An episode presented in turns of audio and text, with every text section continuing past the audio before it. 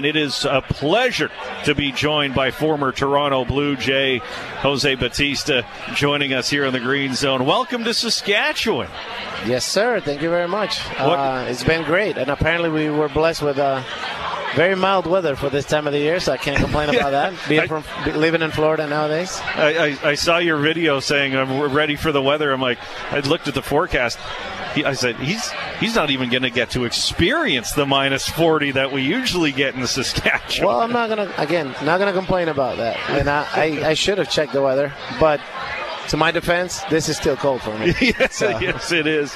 Uh, Jose, when you look back on your career, how many times today have people talk to you about the bat flip? I know you're assigning photos of the bat flip, and how much has that become a big part of your career? you know, it was a great moment indeed, and a lot of people have talked about it, so I lost count. Um, you know, it, it, just represented a, a big, um, big moment for the franchise, great moment for the fans. After 22 years of not making it to the playoffs and being backs against the wall, so I mean, I was fortunate enough to just be in that situation, let alone come through. So I thoroughly enjoyed the moment, and I hope that everybody else did as well.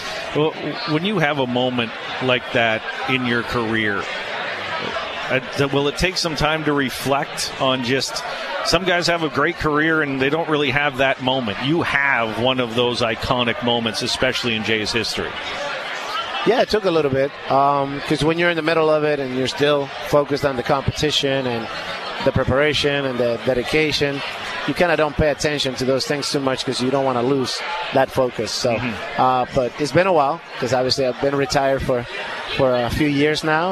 Um, so I've gotten to reflect on it, and yeah, um, it's a great moment. So I've enjoyed it. Well, back then there was a lot of debate about a bat flip. Now it's barely debatable. But guys are flipping bats all the time now in Major League Baseball. You know, all pioneers and all ways of life take a little heat every now and then. But you know, bat flipping is like celebrating after a touchdown or after a dunk. There's no uh, no harm in it. I think it's a it's a great way to celebrate doing something amazing for your club, and um, and I think people are more accepting now, and it creates that connection with the fan. It's one of those additional like yeah. uh, touch points that the fans can uh, interact with uh, with their players. How important was, in reflection, the move to Toronto? Uh, for what Toronto has now meant to your career as you're on the level of excellence and everything else? Well, I was very lucky that I came to a place where my, the things things worked out for me. Uh, it was just a perfect storm of conditions and situations that allow me to flourish as an individual. And sometimes uh, a little change of scenery does uh, people well, and, it definitely worked out in, in, in my case. Uh, what's it like to become not, not even ask permission about it, but become kind of an ambassador for baseball in Canada just a little bit uh, as a member of the Toronto Blue Jays as you got to hang out with some of the kids in Saskatoon earlier today. Yeah, it comes with the territory. You enjoy the success, and just people look up, up, up onto you for uh, certain things. So I accept that responsibility, and I try to you know, be a good ambassador and, and represent my team, my family, my country, and, and the Blue Jays well. Um, so it just comes with it, and you just uh, embrace it. What was that group like? With, 2015, like the Encarnacion. It was a great group. We just enjoyed each other, and I think when you do that and you're just having fun, good things happen. So we uh, we had each other's back, and we picked each other up. Uh, and it wasn't about what the individuals were doing. Um, it was more about going out there and trying to crush the opposition every single day. And uh, we, we enjoyed coming together as a group and doing that.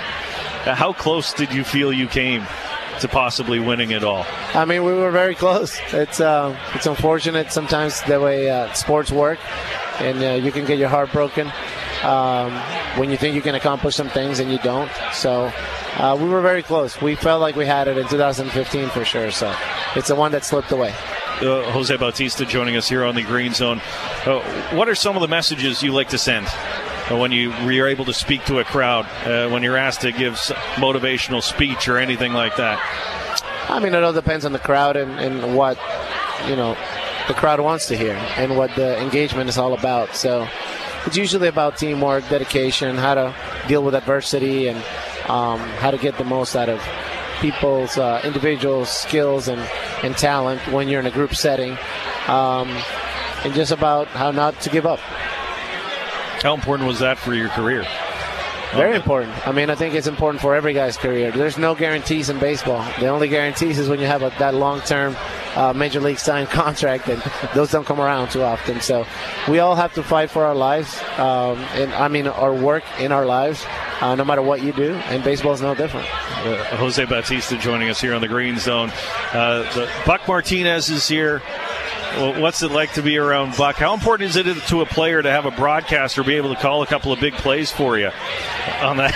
it's great. It makes it fun. And listen, Buck played the game. He was a manager. He's been in different roles in the front office, and now he's on on the TV doing the color stuff. So uh, he's got a he brings a bunch of different perspectives uh, into his t- commentary, and uh, he keeps it fun for everybody. And uh, of course, he's got a great voice, so that doesn't hurt, right? Um, and then when he pan, the TV pans to him, he's got this great flowing hair. So he's got uh, all the ingredients, and he's done a terrific job. So uh, very, we're very fortunate at the Jays to have somebody like Buck uh, be on TV every night. Finally, what do you think of this group of Toronto Blue Jays on what they've built again behind your footsteps?